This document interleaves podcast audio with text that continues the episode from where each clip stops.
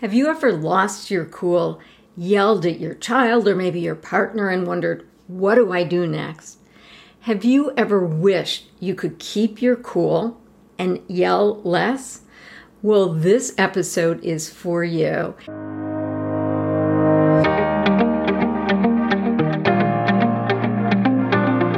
Welcome to the Free Me from OCD podcast. If you or someone you love has OCD, you know that OCD can hold you hostage. OCD can get in the driver's seat of your life. Here you'll find the information, tips, and tools to put you back in the driver's seat of your life. I'm Dr. Vicki Rackner, your host. I call on my experience as a mother of a son diagnosed with OCD when he was in college, physician, and life coach to help you evolve into the best and highest version of yourself. Let's dive into today's episode. Let's kick off this episode with the story about yelling. When my son was about six, I took him to a Seattle Mariners baseball game. My son wanted to see the first pitch, and we were cutting it close. On our way to our seats, he reminded me that he wanted a program with the scorecard, but we didn't have time to both buy the program and be in our seats for the first pitch. So I created a solution on the fly. I said, here's your ticket. Why don't you just go to your seat so you can see the first pitch? I'll buy the program and meet you for the second batter. When I arrived at my seat, my son was not there. I checked around the area. I went the next section over, but my son was nowhere to be seen.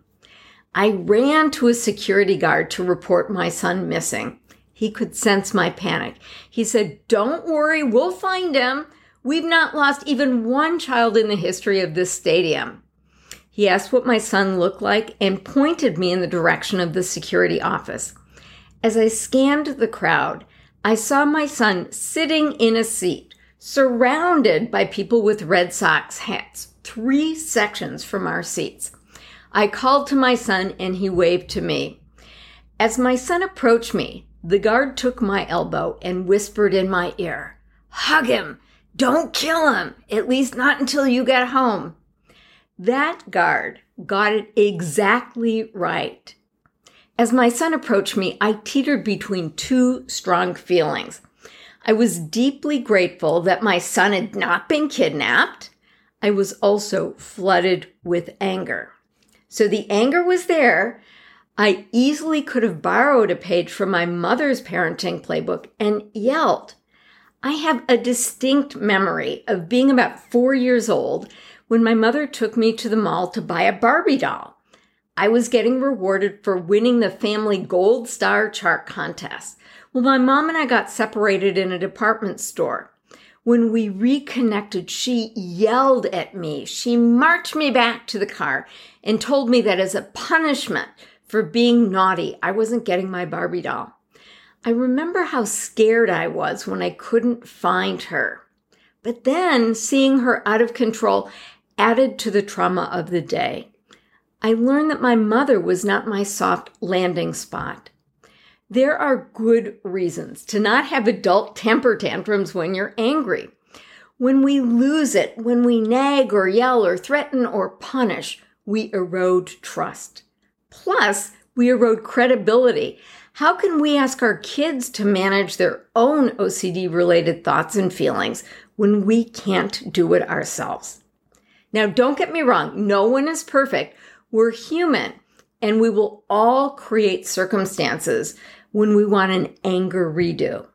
It feels terrible to explode and let anger run the show. I'd like to suggest five steps you can do to recover from an angry outburst. But first, let's understand anger a bit better. Well, what is anger? Anger is just a feeling. It's a sensation that courses through your body. Feelings are like the warning lights on your car dashboard. They're intended to communicate important information. If the low tire pressure light comes on, you put more air in your tires. Anger communicates that the world as we experience it is different than the world as we expect it. The gap represents something very important to us. Danger often lies in this gap. So anger kind of motivates us to wage war with reality. Now, we often think that our circumstances create our feelings. I argue that our thoughts about our circumstances create our feelings. That day in the ballpark, I had a number of thoughts. I thought and expected that my son was going to follow my simple instructions and get to his seat. After all, I was trying to help him get what he wanted to see the first pitch and have a scorecard. I thought and expected that a six year old would be able to not drop the ticket, find the right section and row and seat. And I completely overlooked the possibility that my son would feel an urge to join a group of enthusiastic Red Sox fans. He just visited Fenway Park a couple weeks earlier. I was mad at my son for not following my simple instructions. I was mad at myself for making the mistake of giving my son more responsibility than he could really handle. Usually, when I yelled, my child's crime was something that we could predict based on the stage of his brain development. Your young kids break and lose things. Kids of all ages find it challenging to manage OCD. And even adult kids don't say, Oh, mother, I'd be delighted to put aside the things I love to do so that I can attend to your priorities on your arbitrary schedule. I was also mad at the world for being a place that normalized the pictures of lost children on milk cartons. You might have your own triggers for anger, like feeling unheard or disrespected or ignored you might get mad when the actions of others cause you inconvenience. You might get mad at people who create unsafe circumstances for people you love. You might get mad at your child's teachers. You might get mad if the actions of others create more work for you. Sometimes you get mad at silly things and you wonder why. My brother and I once shared how much spills set us off we realized that our mother got very angry over spills and her anger took over. It scared us as kids. In our brains, spills were dangerous. No wonder that spilling even water was so awful for us. On a very primal basis, you can get mad when somebody you love is threatened. Anger drives the mother bear fight response. In some families, anger itself is seen as dangerous. In those families, anger is repressed until it can't be ignored anymore. Then there's an explosion. The way that anger is expressed, not the anger itself, represents the real danger. Poorly managed anger can destroy relationships. So, how do you respond to anger? Well, if you were a Zen master, you might be able to witness your anger and express it in a healthy way. Zen masters demonstrate emotional regulation, the ability to witness and feel their emotions and make conscious choices about their actions. Here's an example of emotional regulation of anger from the movie Barbie. If you've seen the movie, you know that Ken inadvertently imports patriarchy to Barbie Land. The Barbies successfully launch a campaign to overturn toxic masculinity and restore the Barbie Land Constitution. As the Barbies celebrate, the CEO of Mattel arrives on the scene and delivers his thoughts. Thanks to Barbies, I can now relieve myself of the very heavy existential burden while hanging on to the very real title of CEO. And we can restore Barbie land to exactly the way it was. President Barbie interrupts him. Mr. Mattel. He interrupts her and says, Call me mother. What will President Barbie say? Will we see an explosion of rage triggered by the blatant act of patriarchy? No. President Barbie calmly says, no, thank you, and describes her version of the future. You might be able to regulate your response to anger most of the time. However, there will be times in which anger is in charge of you. You witness yourself nagging or yelling or being sarcastic or punishing others. It can be embarrassing when you have an adult temper tantrum.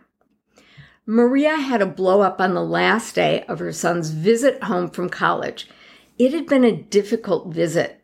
Maria saw that her son's OCD was getting worse rather than better. Specifically, he had more elaborate rituals around leaving the house that consumed more and more time. Well, on the last day, Maria wanted to take her son to the airport. It was a family tradition.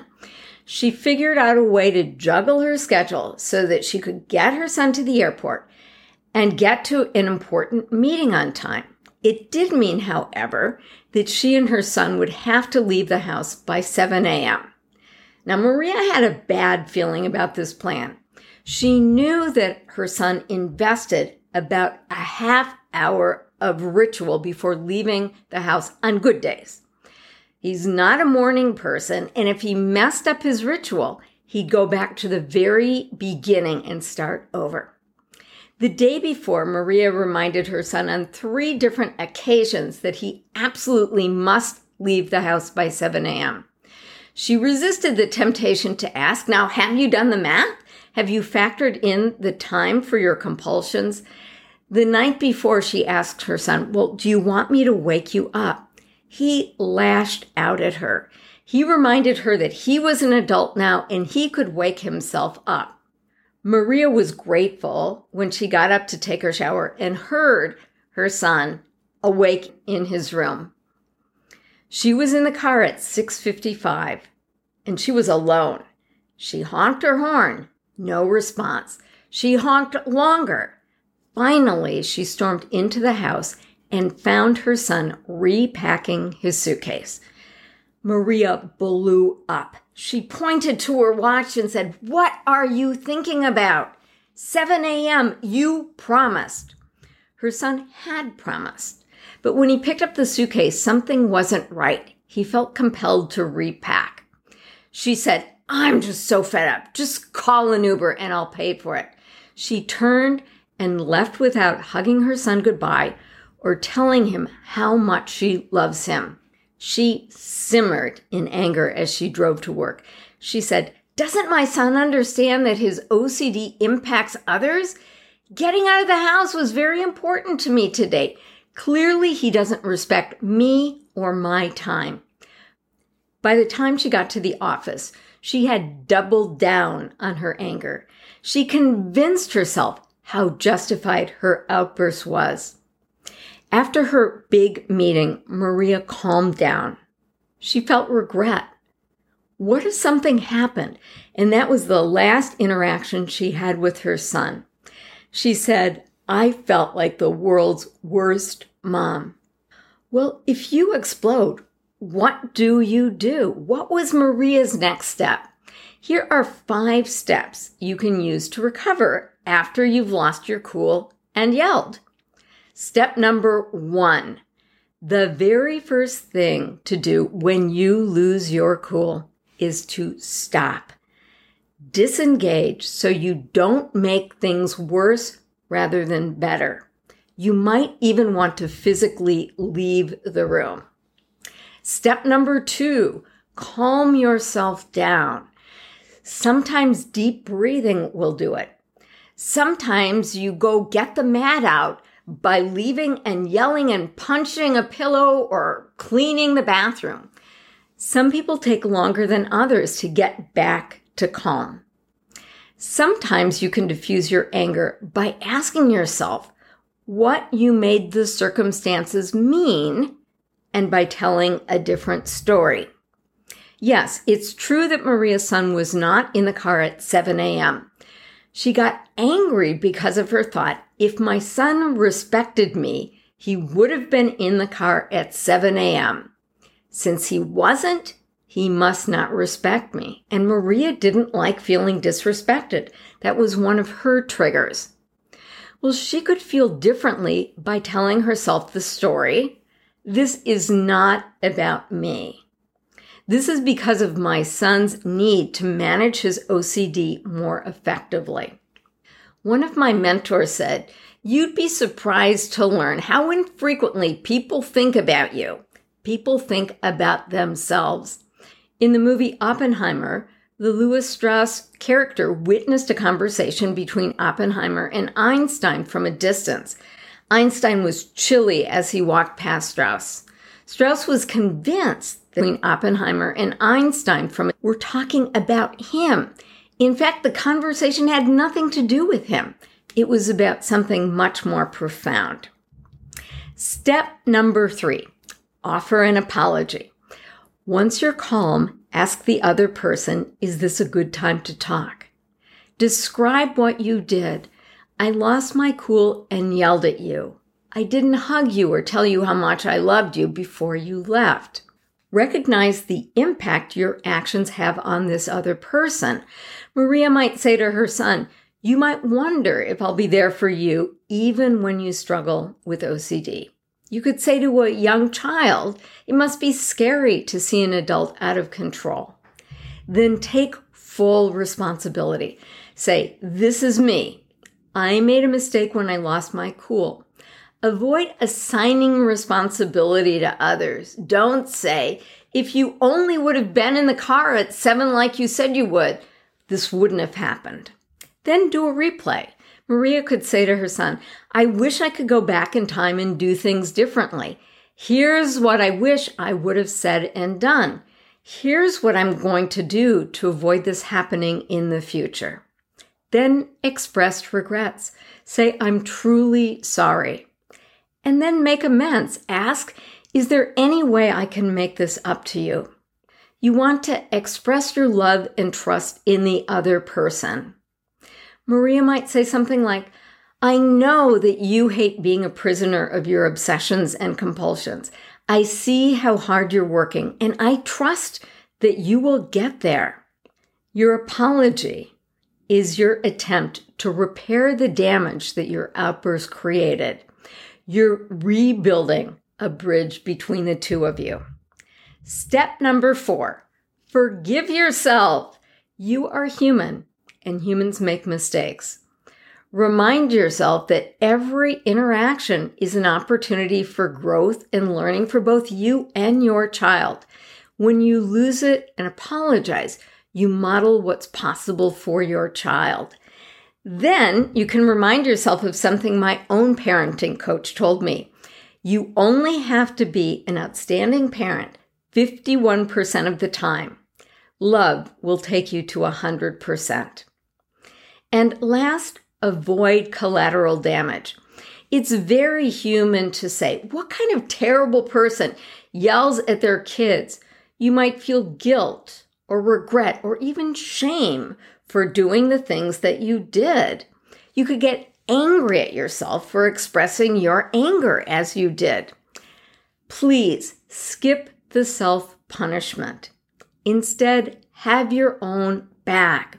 When you make a mistake, just put your hand over your heart and say, How human of me to lose my temper. I'll do better next time. So, what do you do the day after you explode? First, Enjoy your child.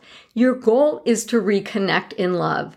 Focus on things you appreciate about your child. Celebrate wins. Have fun together. Play. Step number two define the anger gap. Describe your expectations that diverge from reality. You might long for a world in which your neurodivergent kids are seen and celebrated for who they are and have the same opportunities as neurotypical children. You might expect that the world will be freed of bullies and prejudice and small minded thinking. Is there some part of you that believes your child should be treated like their neurotypical friends, classmates, and peers? Is there part of you that expects that your child will do their OCD work or that you should be able to do your child's work for them.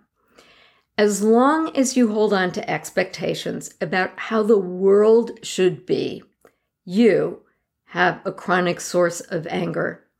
You're in a better position to manage your anger when you radically accept reality as it is. Your child's brain is wired as it is. We live in the world as it is. How can you help develop the skills and tools to thrive in this imperfect world? Maybe your new thought is the world is as it is. My kid can acquire the tools to thrive and build a community of people who value and accept them just as they are. Step number three identify your triggers. Get curious. Identify factors that contribute to your vulnerability to explosion. When you lose it, are you tired or hungry? Are you feeling alone? What one small act of self care could help you? Step number four have a family meeting and make a plan for a problematic situation. Maria just assumed that she would take her son to the airport because that's what they did in her family. She did the math and delivered a plan to her son. Instead, she could have invited her son into a conversation about a plan that would work for both of them. She could have said, Hey, tomorrow you need to get to the airport for your early afternoon flight. I have a meeting in the morning and I can't be late. That means that if I drive you, we'll need to leave the house at 7 a.m. I know you're not a morning person. Should we explore other options? Even a very young child can have great ideas about how to solve problems. Maria has a seven year old daughter on the spectrum.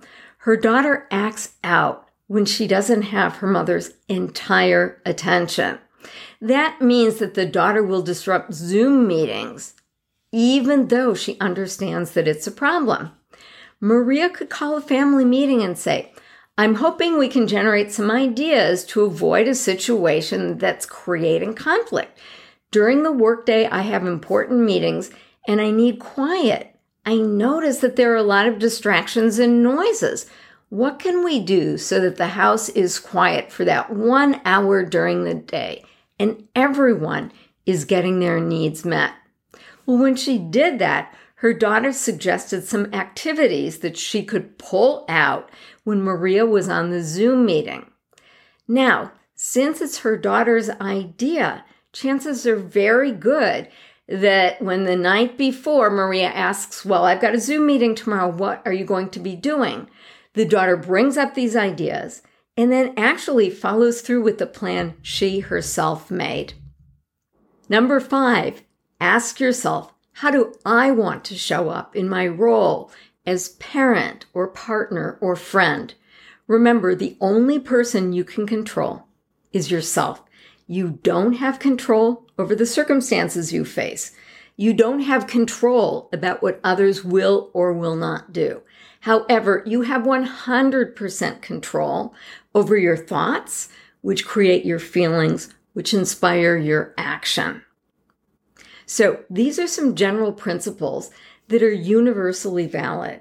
However, the way that you apply these principles in your family is a function of your family values and the skills and tools of your family members. Well, no matter what happened in the past, you can avoid yelling or recover from yelling with a few simple steps.